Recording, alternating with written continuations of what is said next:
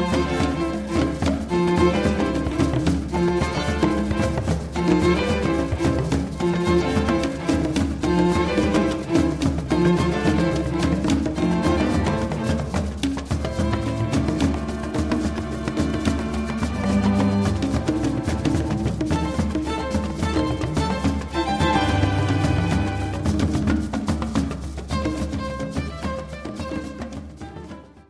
Hello and welcome to Behind the News. My name is Doug Henwood. Two guests today. First, frequent Behind the News guest Forrest Hilton will analyze the misery, chaos, and evolving military dictatorship that is Jair Bolsonaro's Brazil. And at the end of the show, the journalist Luis Feliz Leon will report on efforts to organize a union at an Amazon distribution center in Alabama. Poor Brazil, overrun by COVID and governed by a crew of deeply corrupt, incompetent authoritarians led by the dreadful Jair Bolsonaro, who's worse than Trump. Here to explain is Forrest Hilton, who normally teaches history and politics at the National University of Colombia in Medellin. He's supposed to have a visiting gig in Brazil, but because of the madness around COVID and Bolsonaro, it's all in limbo now.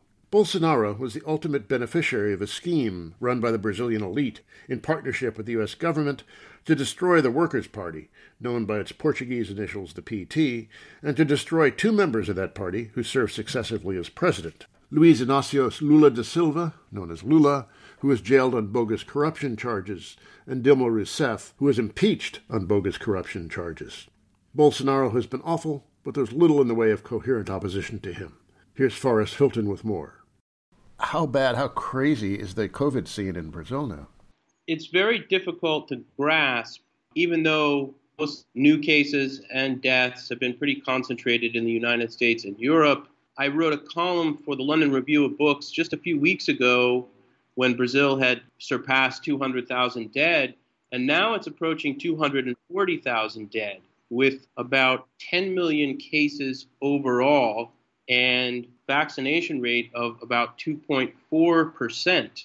The vaccination campaign has simply stopped for the time being in Rio de Janeiro and Salvador da Bahia in the northeast and then down south. Here in Bahia, which is about the size of France, 15,000 new cases a day. We had, I think, 66 dead the other day. And we're headed towards some of the worst case numbers since last August. And 100% occupation of intensive care unit in both public and private hospitals. Brazil has a very robust universal public health system. And if it were not for that, things would be infinitely worse but this is across the state that they're at 100% occupation in, in a total of nine hospitals.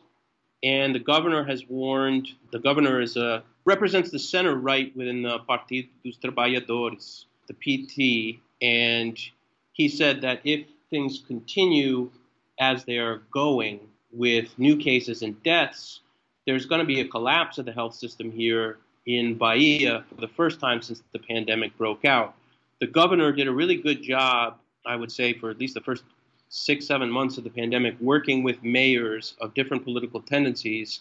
And without imposing very harsh lockdown measures, they managed to keep the pandemic largely under control. And Bahia was one of the states that was doing relatively well up until quite recently.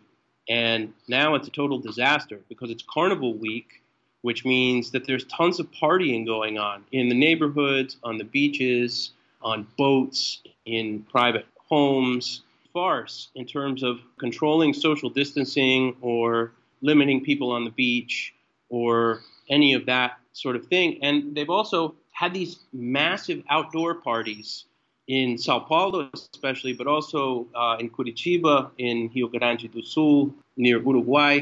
So throughout Brazil, massive parties continue, and it is Carnival Week after all. So I think there's likely to be a spike in a few weeks. Social distancing is really not working very well. People try to wear masks for the most part, but I went to a fish market just outside the city.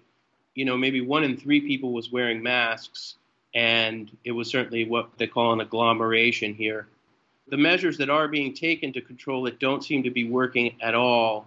And even where there are state governments that are doing a decent job of either trying to produce the vaccine, in the case of Sao Paulo, or get people vaccinated, are coming up against the negationism and very firm opposition of the federal government. Bolsonaro's government is opposed to producing a vaccine and vaccinating people?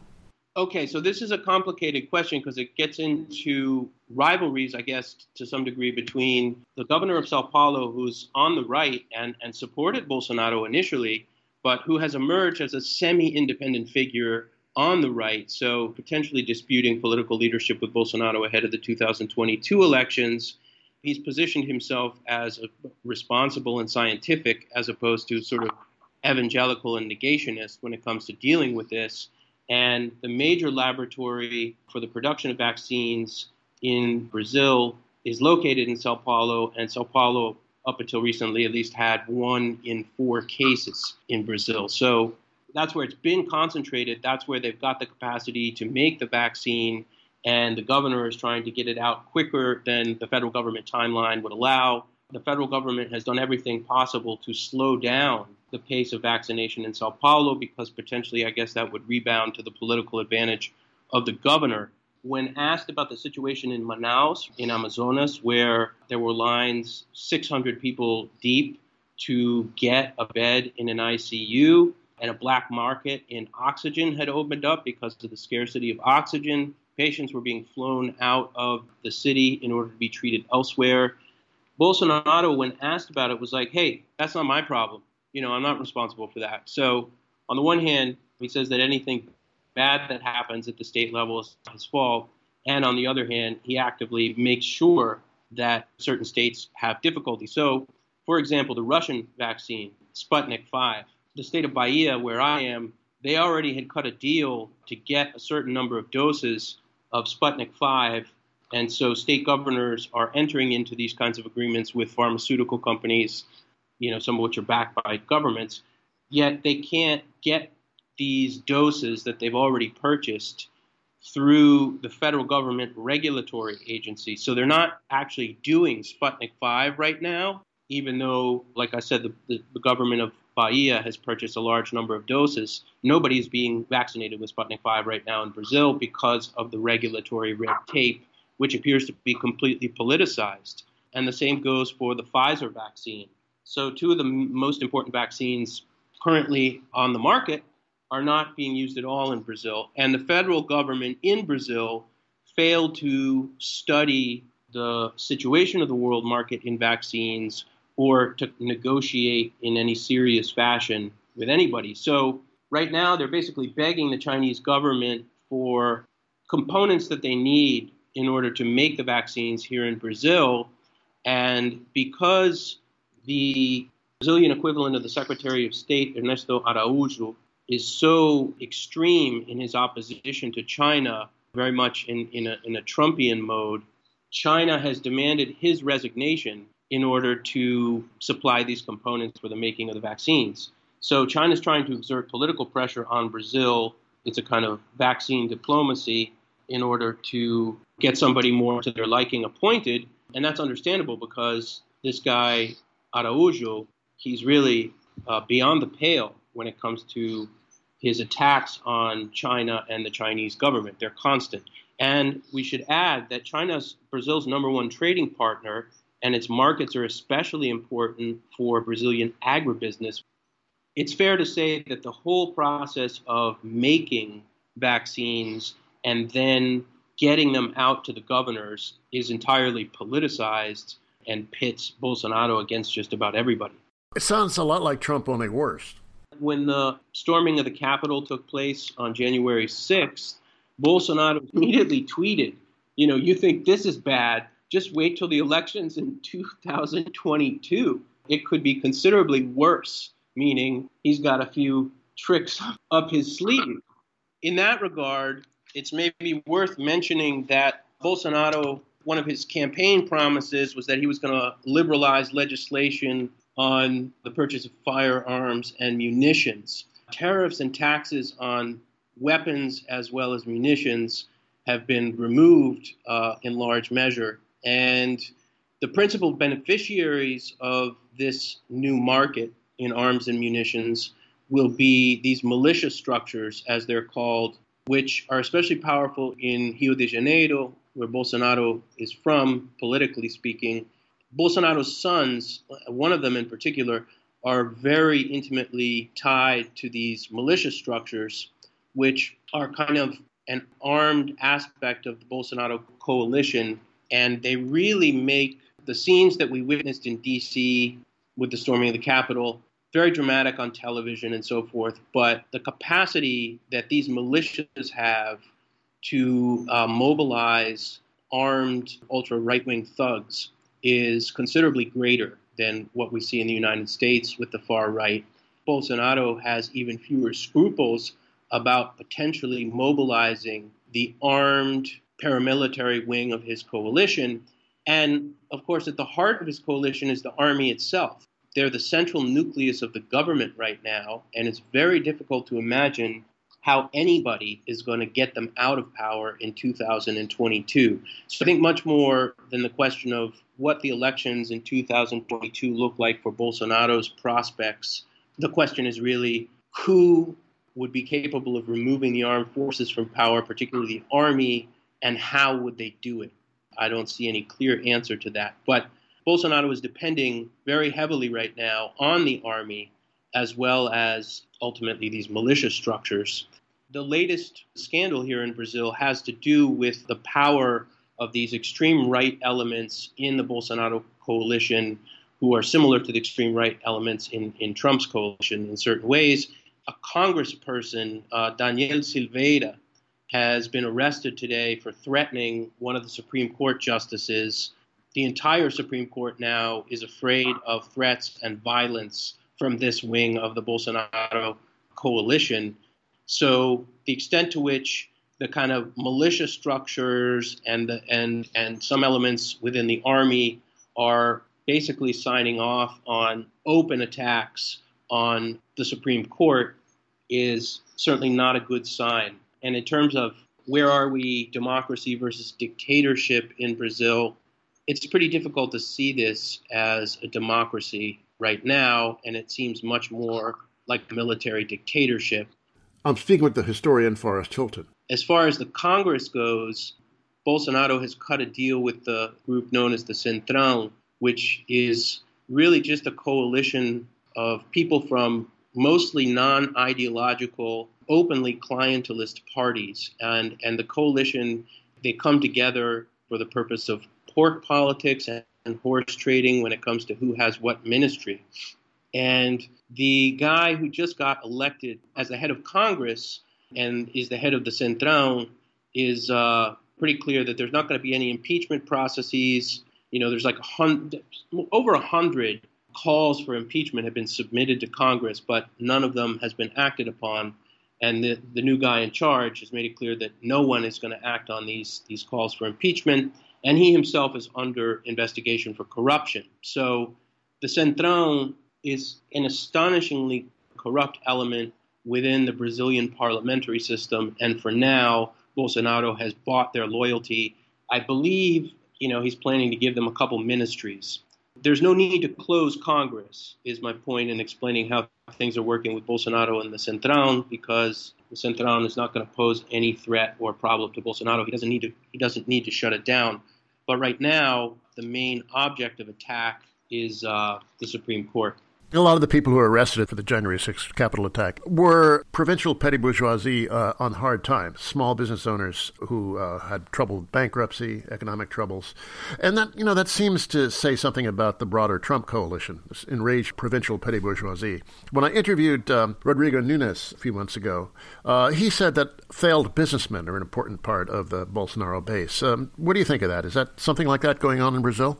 That helped Bolsonaro get elected. And what's curious to me is that his support among element hasn't necessarily wavered very much in the pandemic. I don't have any figures to back that up, but my sense of things is that Bolsonaro has not lost the support of that layer which has been presumably quite adversely affected by the by this pandemic. I mean, tons of small businesses and medium-sized businesses have shut down, and national industry and even multinational corporations are pulling out of Brazil. When they've tried to privatize Petrobras at the end of last year, foreign investors were kind of wary of even getting involved. So why? Because the political situation is so messy, or what?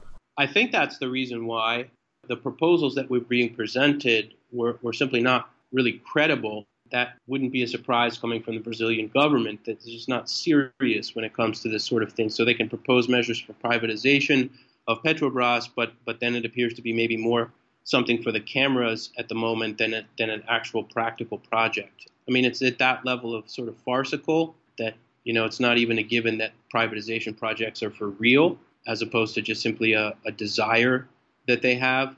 But you know, they're still trying to move forward with the privatization agenda. And Brazilian domestic industry has been dismantled completely. It already had been by the time of the uh, pandemic and it was dismantled in part through these anti corruption campaigns that the U.S. Justice Department was intimately involved in.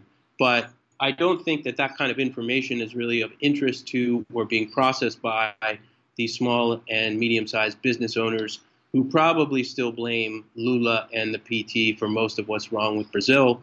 And they probably constitute part of that 32 or 33 percent of Brazilians who are just sort of rock solid behind Bolsonaro his um, favorability ratings or the ratings, the unfavorability ratings, he's hit historic lows for favorability ratings, historic highs for unfavorability readings, but still something above 40% of the population tends to tends to approve overall and then there's that hard nucleus of about 32 33% and you would think that after this handling of the pandemic and the disastrous economic situation that his disapproval ratings would be very high and that he would have lost kind of significant layers of supporters. He's lost significant sort of personalities and, and kind of important players in Brazilian political and cultural life. And Brazil's richest man said that he was nostalgic for the time when um, Michel Temer, who was uh, Dilma Rousseff's vice president, who helped orchestrate the coup against her in 2016, uh, and then was in power from 2016 to 2018. The richest guy in Brazil said, you know, he was nostalgic for that time from 2016 to 2018 when um, the coup operations had come off very nicely. So there is a significant wing of Brazilian big business that is worried that Bolsonaro is bad for business. And there is some elite defection, certainly from Bolsonarismo, but not enough, it seems, to make very much of an impact and my wager, without knowing, would be that the small provincial petty bourgeoisie that you're talking about, I bet many of them still approve of Bolsonaro, and many of them are still in that hard nucleus of, of maybe one third of voters who are for Bolsonaro, regardless of what he says or does. Watching Trump really made me rethink uh, the relative autonomy of the state. If you give a bunch of depraved maniacs and incompetents. Control of a state, even without public approval, they can do an awful lot of damage and carry on, it seems, far longer than you might guess they could. And that is a really pretty accurate description of what has been happening in Brazil since Bolsonaro came to power, but especially since the pandemic hit. So, to give an example, the armed forces themselves have been worried that the incompetence of the general who's in charge of the Ministry of Health is so great that maybe it's a good idea to get rid of him and let Bolsonaro throw that ministry to the Centrão and not have the political blowback from corruption and mismanagement.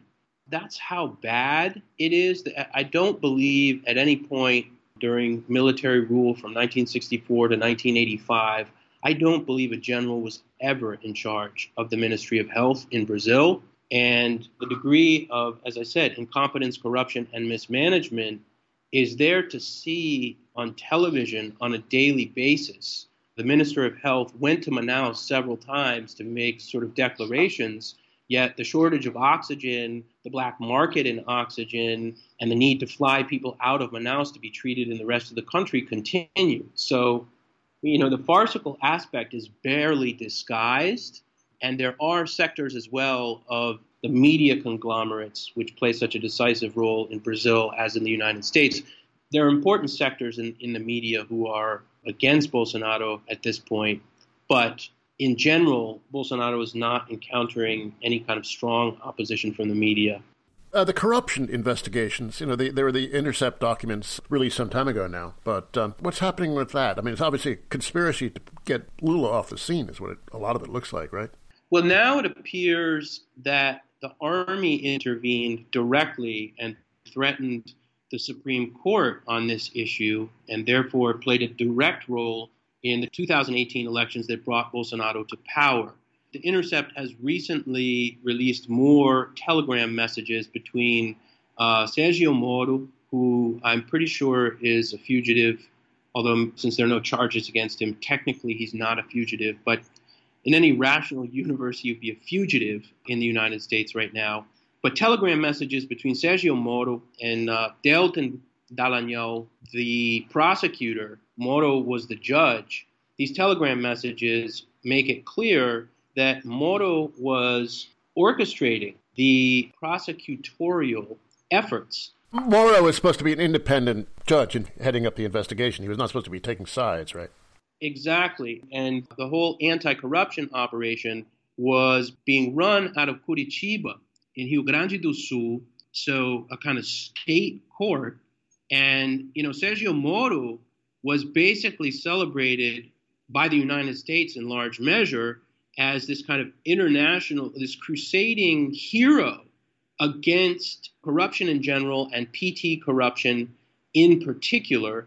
And Moro was, of course, anything but an independent judge and was coaching the prosecution on, for instance, how to stage these media raids and how to trump up the charges against Lula. It started out before Trump came came to office. This started out when Obama was still president. We can call it the plot against Lula and the plot against the PT. And Moro and uh, Deltan Dallagnol had close ties to different wings of the U.S. government. They visited the United States, and more importantly, there was U.S. government personnel operating in conjunction with this uh, sort of judicial hit squad at, in Curitiba without the knowledge and consent of the Brazilian federal government. So, you know, the United States essentially teamed up with Moro and the judge and the prosecution to take out Lula. And one of the judges involved in Curitiba spoke of the need, this was just revealed, of the need to, uh, you know, to get Lula and shoot him in the head and another metaphor that they used when talking about the campaign they were carrying out against the PT was uh, Hiroshima, Nagasaki. We're going to go all out here with firebombing of the PT in the name of fighting corruption.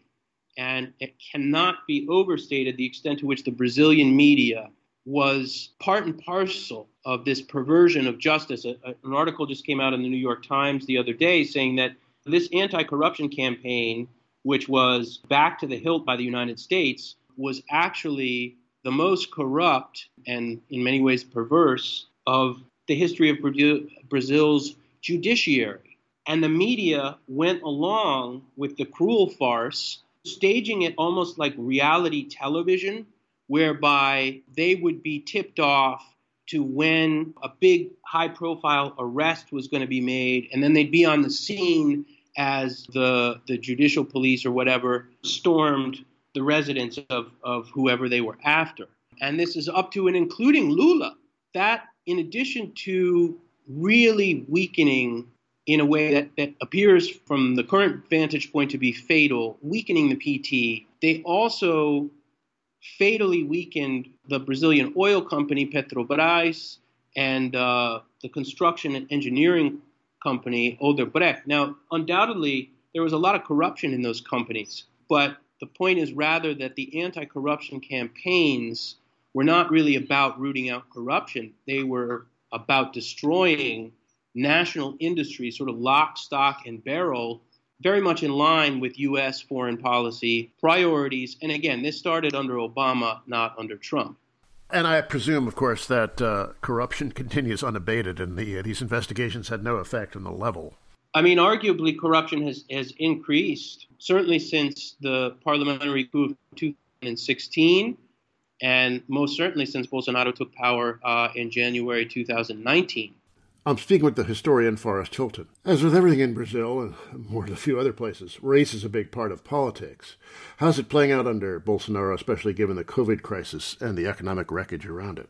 In terms of how COVID is playing out, sort of in terms of race and racism in Brazil, you know, it's hard to say because there's not really enough discussion or serious study of how it's playing out. In the midterm elections in the fall of 2020, in the midterm elections, Afro Brazilians took 44% of the city councilor races and they took 32% of the mayoral races. And that was in part because of a law that was passed in August 2020 by the Supreme Electoral Court that would allow equal access in terms of airtime and campaign money to Afro Brazilian candidates. And Afro Brazilians are said to make up about 54% of the Brazilian population. Now, I'm not sure if on the census they're asked if they're Afro Brazilian or if they're asked if they're black. Black is a relatively new racial designation in Brazil, and you probably wouldn't find very much of it before the 1970s when a black movement in Brazil really got off the ground, very much influenced by black power and civil rights in the United States. But Afro Brazilian activism and movements have never really reached the majority of the Afro Brazilian constituency. It's always been an embattled political minority, and you know some of these city councilors and mayors have already received death threats and, and intimidation. So to the extent that there's much greater political representation at the local level than there used to be, it would seem that there's maybe some kind of advance for Afro Brazilians, or at least the possibility of their basic concerns being recognized. But there's no question that, as the Congresswoman from uh, Rio de Janeiro, uh, Benedita da Silva, has said, the majority of the working class in Brazil is black. The vast majority of the black population in Brazil is working class. Lula and Dilma helped implement really important affirmative action policies that were somewhat effective in the education sector. But in terms of housing, discrimination against Afro Brazilians is rampant, and they tend to be confined to the poorer and more peripheral neighborhoods. They have access to health care through the universal health care system, and this was really one of the great democratic conquests of um, Brazilian social movements and left wing parties like the PT that there is universal health care.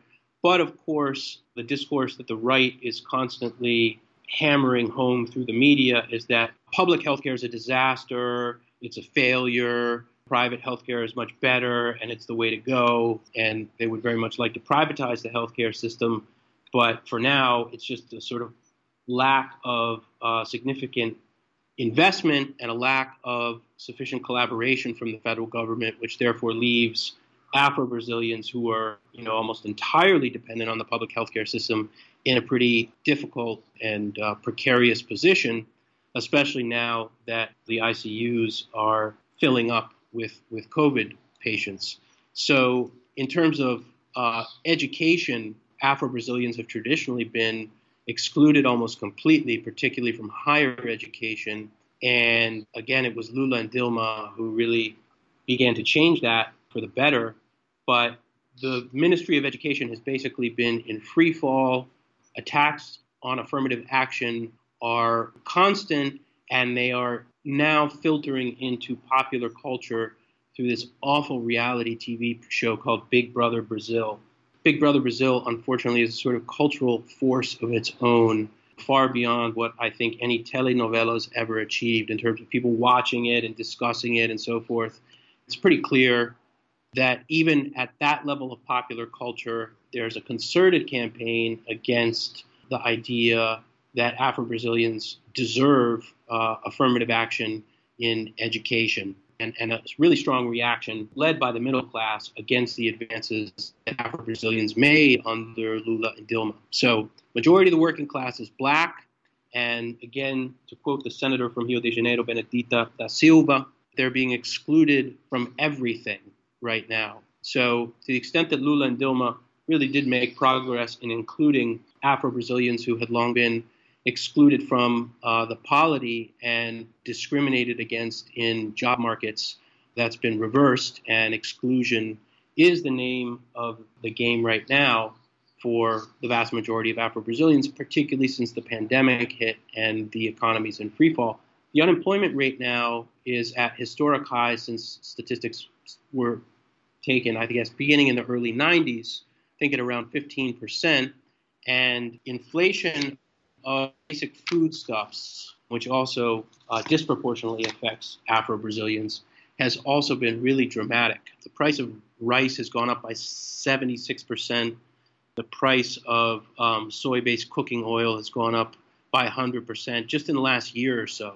Things like potatoes, beans, you know, and this is going on actually throughout the third world where more than half of household budgets go towards the purchase of food. But Brazil seems to be one of the most dramatic cases of food price inflation. And I think the overall inflation rate was something like 14% in 2020, and maybe the growth rate was around minus 10% in 2020. So you have total freefall economically, and uh, like I said, a lot of these small businesses who, who support Bolsonaro must have closed, and they're not getting any government support from Bolsonaro. Are there any kind of income supports? In terms of support for the poor, there was Renda Básica Universal, not, I believe, universal as announced, but there was an emergency emergency cash payments for, I believe, about $100 a month were implemented, much to the chagrin of the economy minister, uh, Paulo Guedes, who comes directly from Pinochet's uh, Chicago School of Neoliberal Economics. It's, it's literal, not metaphorical. In the case of Guedes, he participated in the Chilean government in the 1970s. So Guedes didn't want any kind of assistance to Brazil's poorest. Nevertheless, they were getting something on the order of $100 per month. That has ended. That ended at the end of 2020. So right now, nobody's getting any of those checks. And obviously, that augments the, the degree of desperation, but it also augments the need that people have to constantly go out into the street and try to find some way to earn cash and pay for these increasingly expensive basic foodstuffs. So now that the Renda Básica has ended, they've said that they're going to reinstate it on a lesser scale, maybe 180, 190 dollars in total. So obviously that is not enough to cover, you know, the basic necessities of many people who really can't get jobs right now. This is not going to save them from disaster. But if we're trying to understand why Bolsonaro's favorability rating remains over 40% and his unfavorability rating is not that much over 50%, certainly the cash payments are really key to understanding sort of shockingly high levels of continued support and probably among many poor Afro Brazilians who are receiving these cash payments it remains to be seen if that will continue. All right, we're just about out of time, but um, where does this all go? I mean, is this more and more chaos and disaster? Is there anything hopeful in the scene, or is it looking bleak? The reason that it looks bleak is because of the weakness and disorganization of the political opposition, meaning the Lula led PT, the PT. There were high expectations when Lula got out of jail that he was going to take it to the streets and really mobilize opposition against the Bolsonaro government and return the PT to its roots in popular street mobilization and strike activity and so forth. None of that happened. The PT and Lula appear to be rudderless and ineffectual. Their efforts to oppose Bolsonaro in Congress have certainly come to naught. And they have not been able to mobilize people in the streets. Very recently, both Lula and the PT candidate for presidential elections in 2022, uh, Fernando Haddad, have both said that they're going to colocar bloco na rua. They're going to get out the sort of the carnival outfits and the PT's carnival contingent and they're going to get them out in the streets. And even though there's no carnival, there's going to be a sort of popular manifestation of discontent and opposition to Bolsonaro. Well, that hasn't materialized. the biggest reason why the situation is so dark and dystopian right now is not actually Bolsonaro and the de facto military government. It's the weakness and disorganization of the PT and inability of the PT and the political center, which is led by Ciro Gomes or the center left, to unify uh, in order to defeat Bolsonaro. There's no evidence that that's a possibility ahead of the 2022 elections. And it's very hard to see how the left, led by the PT and Lula, is going to win on its own. And certainly the, the center left, led by Ciro Gomes, is not going to win on, on its own. And therefore, it's not clear how the military is going to be removed from power in 2022 or who might remove them from power. And I think it's fair to say that the military rule in Brazil from 1964 to 1985 was quite disastrous environmentally and in terms of the growth of inequality and all kinds of injustice and impunity in Brazil. But it's safe to say that this time around, beginning in 2019, and to some degree, the military was involved in the overthrow of Dilma Rousseff, so going back to 2016. But regardless of how we date sort of the military's intervention in Brazilian politics recently, it's been an even greater disaster for Brazil than the military dictatorship from 64 to 85 was. And it has set Brazil back, probably back to before Lula took over in 2002 and arguably, the panorama right now is more, even more disastrous than it was in the 1990s when there was really significant advances politically by the PT as well as social movement mobilization, both of which are completely absent in the current conjuncture. That's Forrest Hylton, a professor of history and politics at the National University of Colombia in Medellin, living for the moment in Brazil. You can find a lot of his work on Latin American politics on the London Review of Books website. You're listening to Behind the News on Jacobin Radio. My name is Doug Henwood, back after a musical break.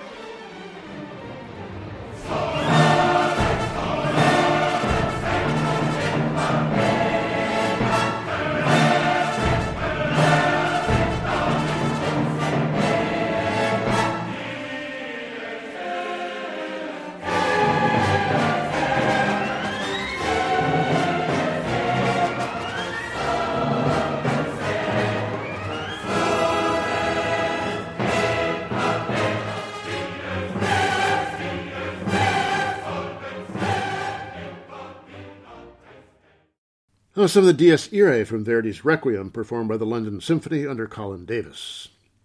Next, union organizing efforts at an Amazon distribution center in Bessemer, Alabama. My next guest, Luis Feliz Leon, a staff writer for Labor Notes, has been covering this story for the American Prospect. He sees it as part of an upsurge of labor militancy among essential workers. At the beginning, Leon refers to poultry workers who came out in support of the Amazon workers. The context for this is that he had just written a piece to The Nation about workers killed and injured at a poultry plant in Gainesville, Georgia, when a pipe supplying liquid nitrogen to a flash freezing apparatus ruptured on January 28th. The plant has a long record of safety problems, and the workers, many of them undocumented immigrants, were afraid to complain about the dangerous conditions. Now, poultry workers in Alabama are assisting in the unionizing effort at Amazon. Leon also mentions the history of the mine mill union in Alabama, that was a radical union active in the 1930s that organized across racial lines, a dangerous proposition in the Jim Crow era. Another historical note Mine Mill was also very active in the nickel mining region of northern Ontario, but was driven out during the McCarthy years by a joint venture of the CIA and the United Mine Workers Union. I learned about that some years ago on a visit to Sudbury, the center of the nickel mining business up there. Okay, here's Luis Feliz Leon.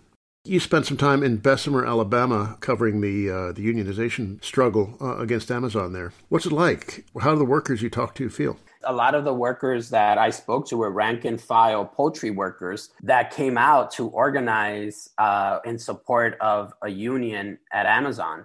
It was kind of serendipitous that I wrote this story for the nation and then went down to Alabama to report on the organizing campaign in Bessemer. It was a really fascinating experience for me to go down and, and talk to people I spoke to union organizers, but I also spoke to just random people at a local gas station before they went into work at five in the morning. And what I heard was very contentious family conversations where the father was pro union, the sister was anti union. So the stakes are really high in Alabama. Some of the initial reporting that came out uh, in the New York Times made it seem as this came out of nowhere. But the retail and wholesale union, they have been doing a lot of great work in Alabama for, for many years now. They organize dialysis workers in Mobile and have been effective uh, organizers. So this is not something that came completely out of nowhere. And as we all know, you know, there was a radical union in Alabama, Mine Mill, and that history is very much still alive. I wrote a piece for the New Republic about the Hunts Point strike and I went to Alabama chasing evidence for a thesis I put forward in that New Republic piece. The title of the article is The Essential Worker Strike, where I argue that we were on the cusp of a resurgence in worker militancy.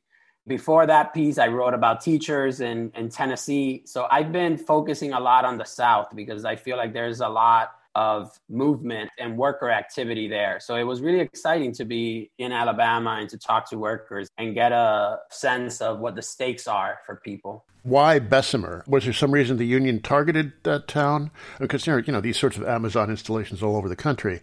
Um, was there something particularly attractive about uh, trying to organize Bessemer? The workers at the plant reached out to the union. We want to organize, and the union said, "Hell yeah!"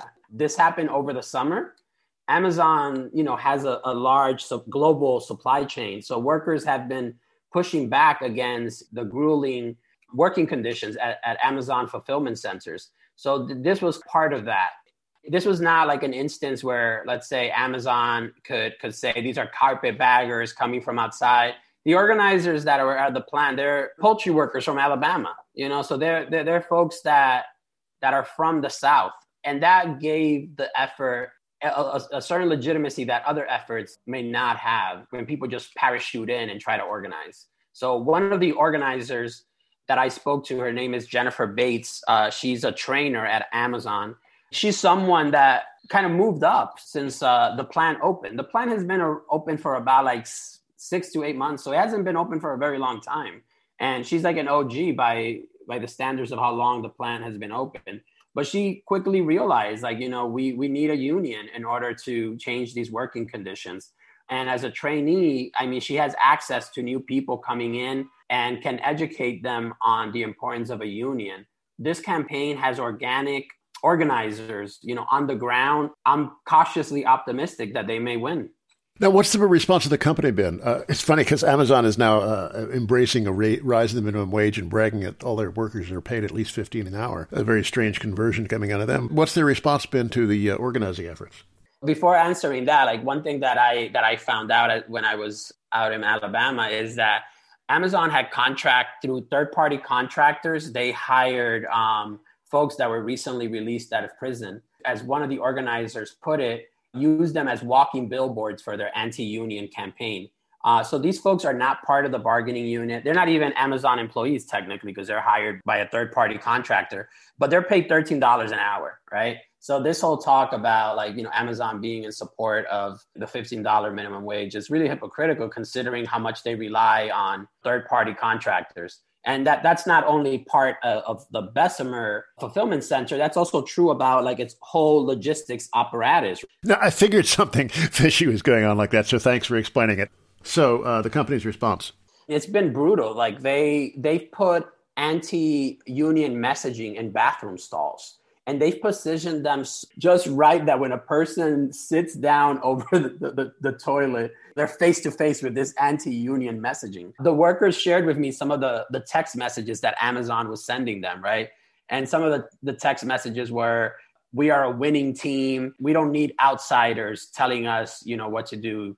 You you can do it without dues, which is the website that you know Amazon set up as part of its anti-union efforts. The company has gone all in. They've tried to stall the election. They flooded the bargaining floor by trying to add more people into the bargaining unit. Although the, the union had more than 30%, so that didn't work. They've thrown the kitchen sink at trying to stop the, this campaign to, to unionize Amazon it's just indicative of why it's important to organize at Amazon. I think the next step in this struggle is coordinating, organizing along Amazon's global supply chain. So just today, you know, I learned that workers in Italy are also going on strike against a, plan in, um, uh, because of the working conditions. This is a global phenomenon, and I hope that it galvanizes other workers in California California has one of the largest fulfillment centers. It's like 3.5 million square feet. Imagine the possibilities of organizing that warehouse. We're only at the beginning. If these workers win this, it's going to be a game changer. And what did you hear from the workers? I'm sure you heard a mix of things. How much sympathy with Amazon? I mean, you know, how much did they buy the propaganda? I mean, what, what, what kind of mix of things did you hear from the workers? Yeah, I mean that's a great question. I I spoke to people that you know the union made available to me, but I also and met up with some uh, workers uh, before they were starting their shift, and I asked them, you know, what do you think about this union campaign? And you know what I heard was was mixed. I there were some people uh, like I mentioned earlier, that had just been released from prison, that they were very adamant about, you know, remaining anonymous as they spoke to me. But their take was, this is the most that I've earned in my life. And then there are other people that are conflicted. They buy the whole argument that they can do this without paying dues. The irony is that Al- Alabama is, you know, a right to work state. So technically, these workers don't have to pay dues to be part of the union. Obviously, the union is going to work really hard to make sure that they can argue for the value of a union card uh, and they eventually become dues paying members.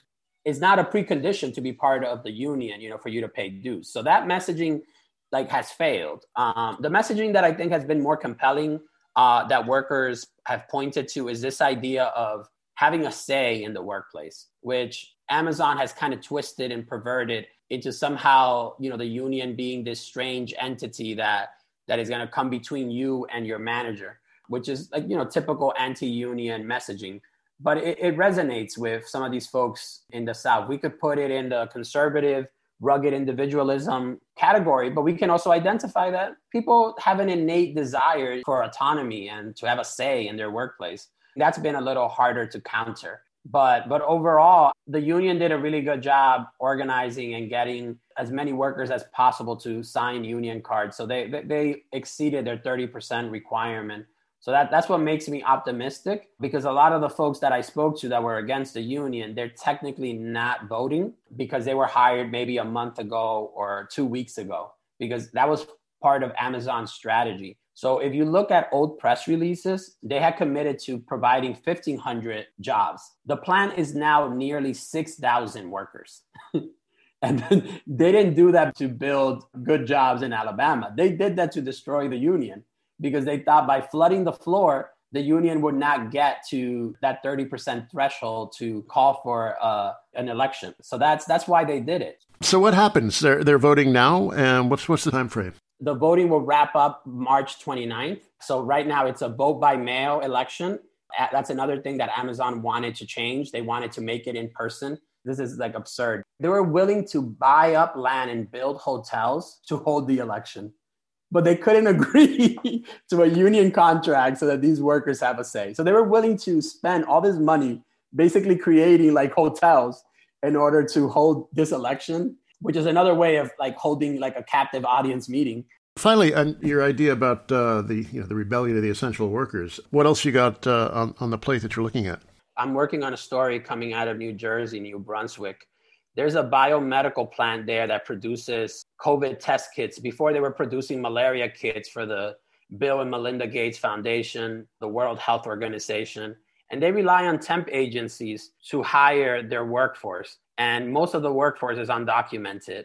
And the irony is that as these workers are producing these test kits, the conditions at work are not safe. They don't have proper social distancing measures in place. The stations for the sanitize, hand sanitizer dispensers are empty. they're being shoved, abused, summarily dismissed because they're temp workers. These folks come in vans, and once they arrive, they can start work, let's say for 30 minutes, and then a plant manager comes in and tells them, Nope, we don't need you. You got to go back home. And then these workers are left there without a ride, trying to figure out how to get back home. So it's a terrible work environment. Through the CARES Act, a lot of temp agencies actually got really hefty loans with low interest rates. And what they're what they've done is basically become middlemen to companies like BioAccess, which is a, the plant that, that I'm writing about for the American Prospect, to basically exploit these workers through uh, these uh, employment agencies, right? Because they, they claim that they're not responsible for them because they're not their employees, right? That question about like, who's the boss? is animating that struggle as it's animated the struggles, you know, for Uber drivers and the question of joint like employment, uh, which I'm trying to figure out with labor lawyers to understand like what's the threshold where the company bears some responsibility for the workplace. And some of these workers, they've worked as temp workers for five years, some as many years as many as 10 years, coming, you know, to the same company. A lot of them are undocumented, right? So one of the things that a worker shared with me earlier today is that she was getting paid through a debit card. So the company was depositing money in a debit card, and other co-workers they were working overtime and they would sign in under one name, work eight hours, then work an additional eight hours under another name. These are the conditions that essential workers are facing. That was Luis Feliz Leon, a staff writer at Labor Notes, who's been covering the Amazon organizing effort for the American Prospect. That's it for me, Doug Henwood. Let's go out with this, a relic of simpler times, Letter from an Occupant by the New Pornographers, featuring Neko Case. Till next week, bye.